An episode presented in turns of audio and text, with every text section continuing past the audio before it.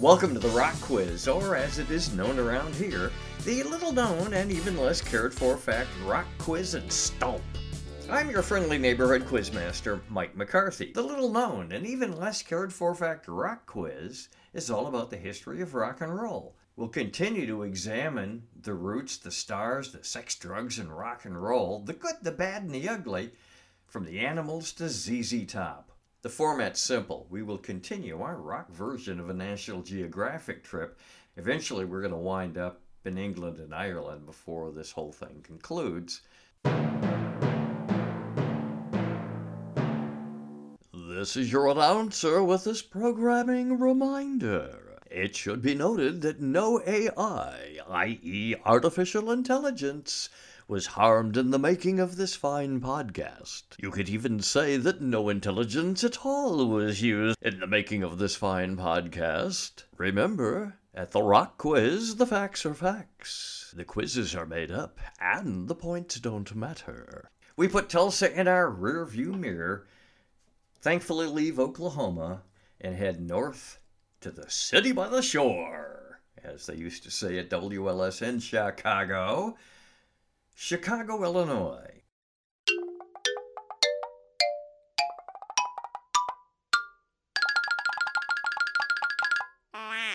And here's your first little known and even less cared for fact quiz question. In Chicago, who is Fanny Farmer? A. A stripper on the north side. B. A Chicago proctologist. C. A Chicago chocolatier. D. A Chicagoland grocery store chain.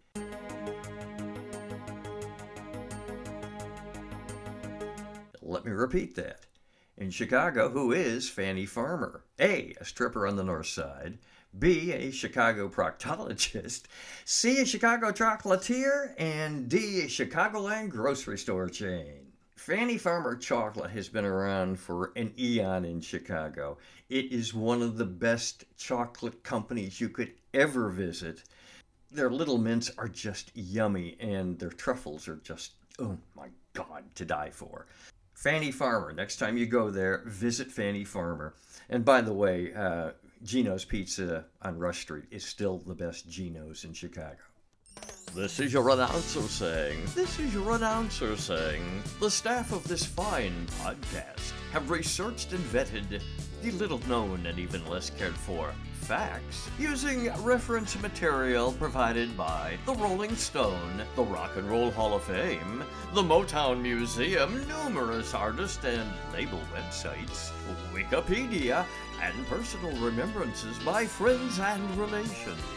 But since it has been known that the World Wide Web is perhaps sometimes incorrect in its facts, if you find a fact you feel is incorrect, please email us at mikesrockquiz at gmail.com. Remember, the facts are facts, the quizzes are made up, and the points don't matter.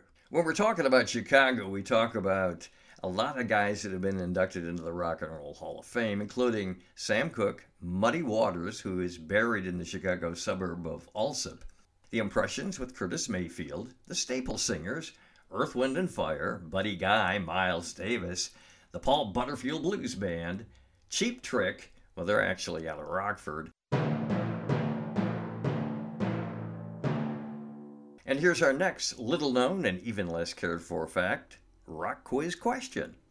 Before they renamed themselves Chicago, they were known as CTA. What did CTA stand for? A. The Chicago Teachers Association. B. The Chicago Transit Authority. C. The Cubs Trainers Assistance. D. The Chicago Tokers Alliance.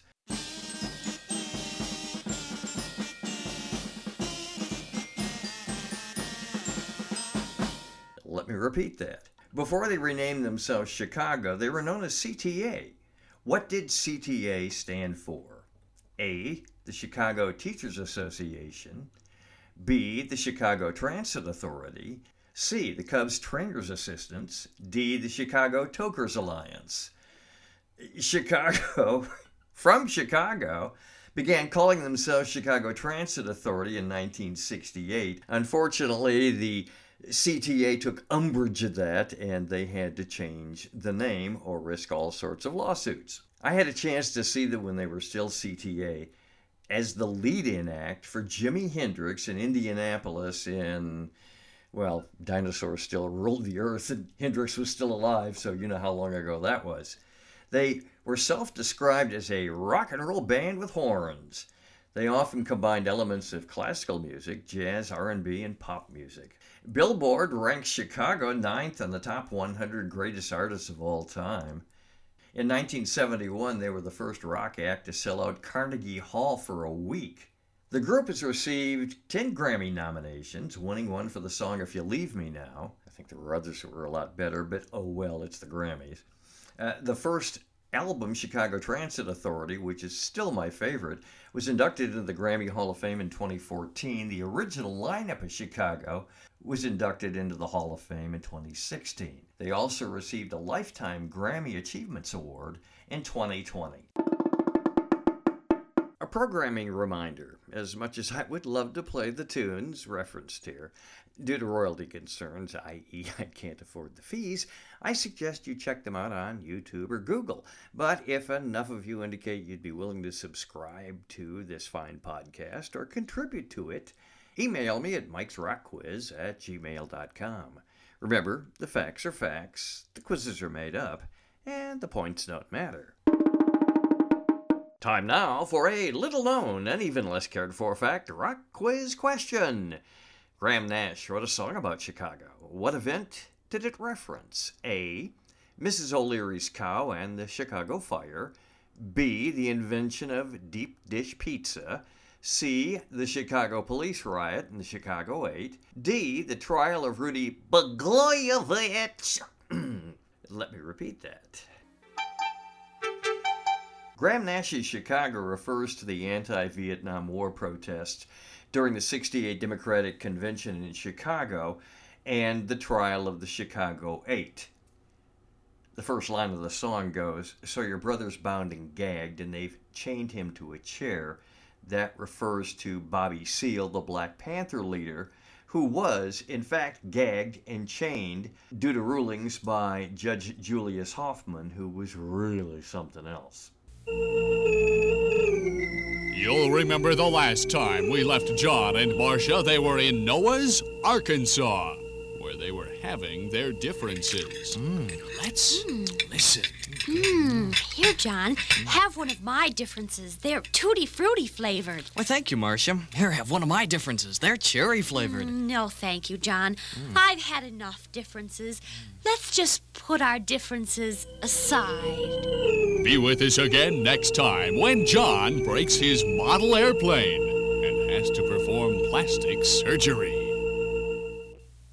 You know, a lot of strange shit has happened in Chicago, from Mrs. O'Leary's cow, the curse of the goat, a riot at a baseball game.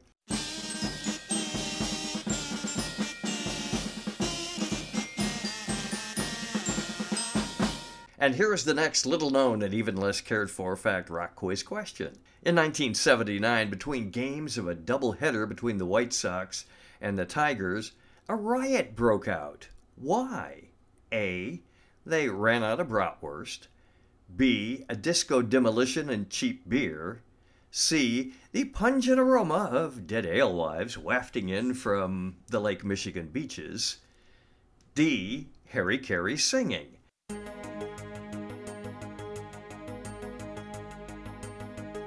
Let me repeat that.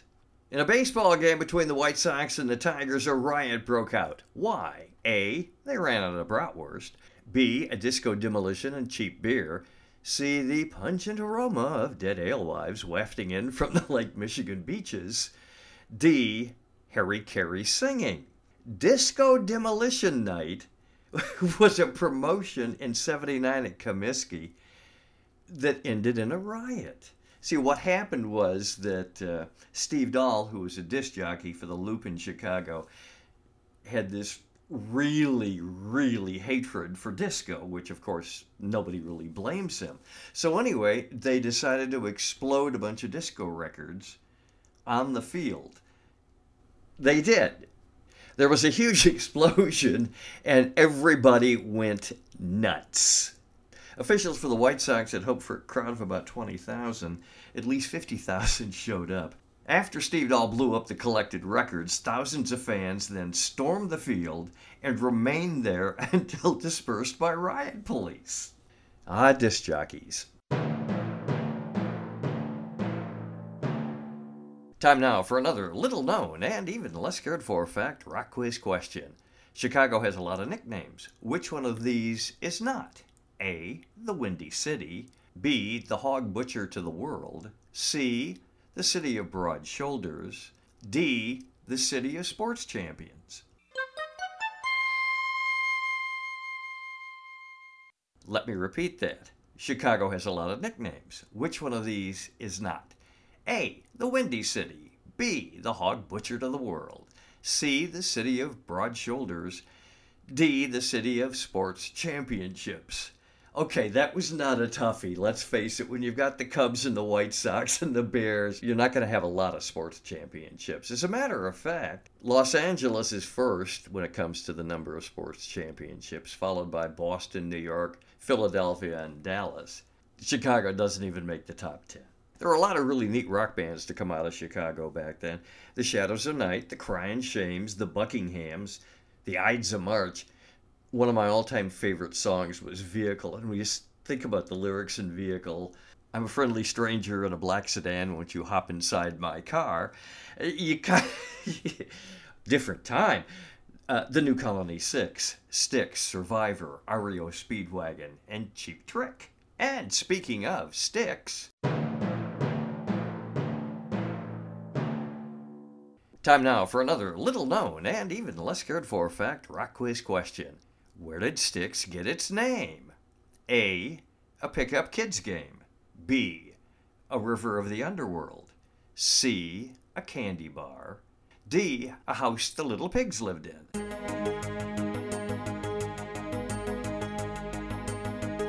Let me repeat that. Where did Styx get its name? A. A pickup kids game. B. A river of the underworld. C. A candy bar. D. A house that little pigs lived in. The goddess Styx was also a river, in her case, a river of the underworld. Ah, in the Iliad, the river Styx forms a boundary of Hades, the abode of the dead in the underworld. Styx the band released four consecutive albums certified as multi-platinum between 71 or between 77 and 81 the grand illusion pieces of eight cornerstone and paradise theater paradise theater was the number one album in the us in 81 and the best of times reached number three while too much time on my hands one of my favorites was also a top 10 hit in the us kilroy was here was their last major hit album with the single Mr. Roboto, the Mr. Roboto tour. Overall, Styx had eight songs that hit the top 10 in the US. Seven of their eight top 10 singles were written and sung by founding member and lead singer Dennis DeYoung. And back in the 80s, the mid 80s, I was working at 95 Rock in Birmingham, and Dennis DeYoung and Tommy Shaw came on the show and they did an acoustic version of Don't Let It End, which was amazing. The phones lit up. It was just an absolutely great experience. Love those guys. You'll remember the last time we left John and Marcia. They were in, I don't know, Alaska. And they were breaking up. Let's listen.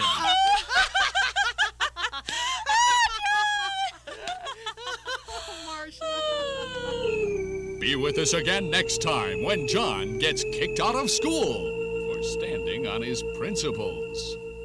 And speaking of Chicagoland bands,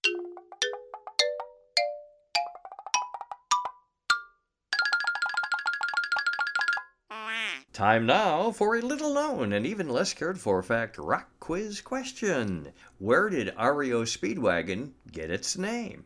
A. A vintage truck. B. A vintage snow sled. C. A vintage Conestoga. D. A vintage baseball team. Let me repeat that. Where did REO Speedwagon get its name? A. A vintage truck. B. A vintage snow sled. C. A vintage Conestoga. D. A vintage baseball team.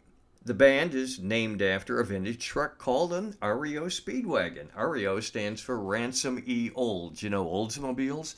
He founded REO Motor Car Company in 1904. REO Speedwagon was from Champaign. A bunch of the guys went to the University of Illinois. As an IU fan, I go, nah, nah, nah. Uh, their best selling album was Hi Infidelity in 1980, and they sold 10 million copies of it. One of my favorite albums is You Can Tune a Piano, but You Can't Tune a Fish. It was released in 1978 and has one of the most creative album titles of all time. We played a bunch of stuff on the radio, including Roll with the Changes and Time for Me to Fly. Hi Infidelity was kind of a change going more pop oriented. Singles like Keep On Loving You, Take It On the Run. Hi Infidelity sold over 10 million copies. Two years later, the band released Wheels Are Turnin' with the number one hit single, Can't Fight the Feelin'.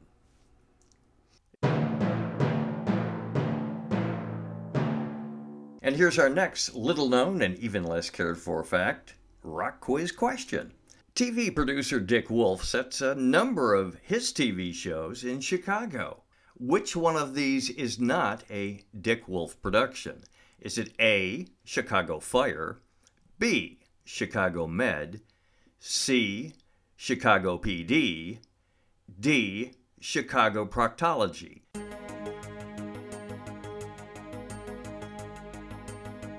Let me repeat that.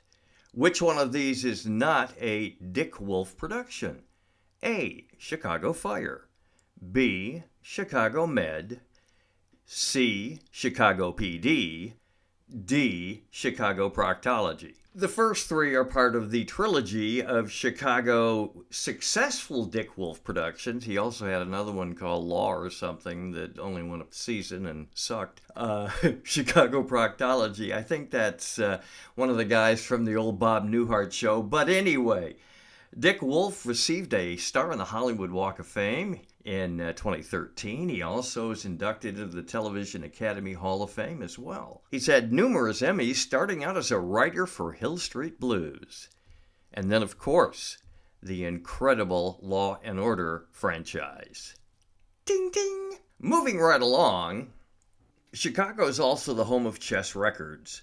Chess was established and run by two Polish immigrant brothers, Leonard and Phil Chess. The company was described by a critic as America's greatest blues label. In 51, the brothers began their association with Sam Phillips of Sun Records, netting them one of the most important early songs of rock and roll, Rocket 88, by Jackie Brenston and his Delta Cats, the band was actually Ike Turner's King of Rhythms band, and the song was inducted into the Hall of Fame in 1988 in recognition of its influence on rock and roll. As mentioned, a lot of chess artists came out of Memphis, including Howlin' Wolf, Bo Diddley, Willie Dixon, Chuck Berry, Muddy Waters, Buddy Guy. A bunch of the songs created by those guys were later covered by folks like the Rolling Stones, Fleetwood Mac, the Beatles, the Beach Boys, and Eric Clapton.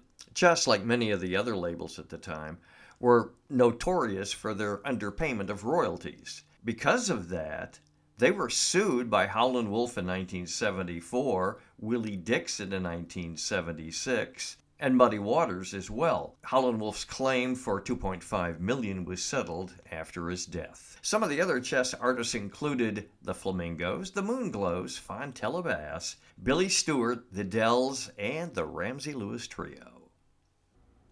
While we're on the topic of Chicago, you know, it is in the Midwest. And one of the things that is so unique about the Midwest back in the 60s and the 70s were the huge 50,000 watt top 40 radio stations CKLW in Detroit, WLS, and WCFL in Chicago. They were very similar in a lot of ways. Great jocks, great contests, playing great music, covering huge amounts of North America. And something else. They all featured drag strip commercials. No, not that kind of drag. you don't want to get Ron DeSantis in a, another hissy fit, okay? Drag strip commercials were all about the drag races, and they all were very, very similar in the way they were presented. First of all, you had the bed of What I Say by Ray Charles, you know, the one that goes, din, din, din, din, din, din, din, din, din. Sorry. And then you've got two jocks. One goes, Sunday. The other one goes, Sunday at beautiful Motor City Dragway. In Grand Rapids, Skip Essex and I used to do the Martin US 131 Dragway strip commercials. and it kind of went like that. Anyway, I wanted to play for you a takeoff that we did in 1976 at KAKC in Tulsa. Morning! Morning! Morning! Morning! And beautiful KAKC. Here are the greatest names in radio history. Larry Kamikaze Clark. Big Daddy Bob Hendricks. Michael Motown Missile McCarthy. Morning! Morning! Here, Fender Flapping Traffic Report. Fuel Injected McCarthy Meter. Nitro Guzzling Newscast. Here, the nation's top recording artists. Battle side by side. Spinning around the turntables at the unheard of speeds of up to 45 revolutions per minute. Morning! Mornings at beautiful KAKC. Radio Capital of America. You are the reason we do what we do. We do it for you on KAKC. That's it for the little known and even less cared for fact Rock Quiz and Stomp podcast number five. Don't fail to miss our next exciting adventure as we head west to Minnesota and then to the lovely and talented Pacific Northwest. I'm your friendly neighborhood quizmaster Mike saying bye bye.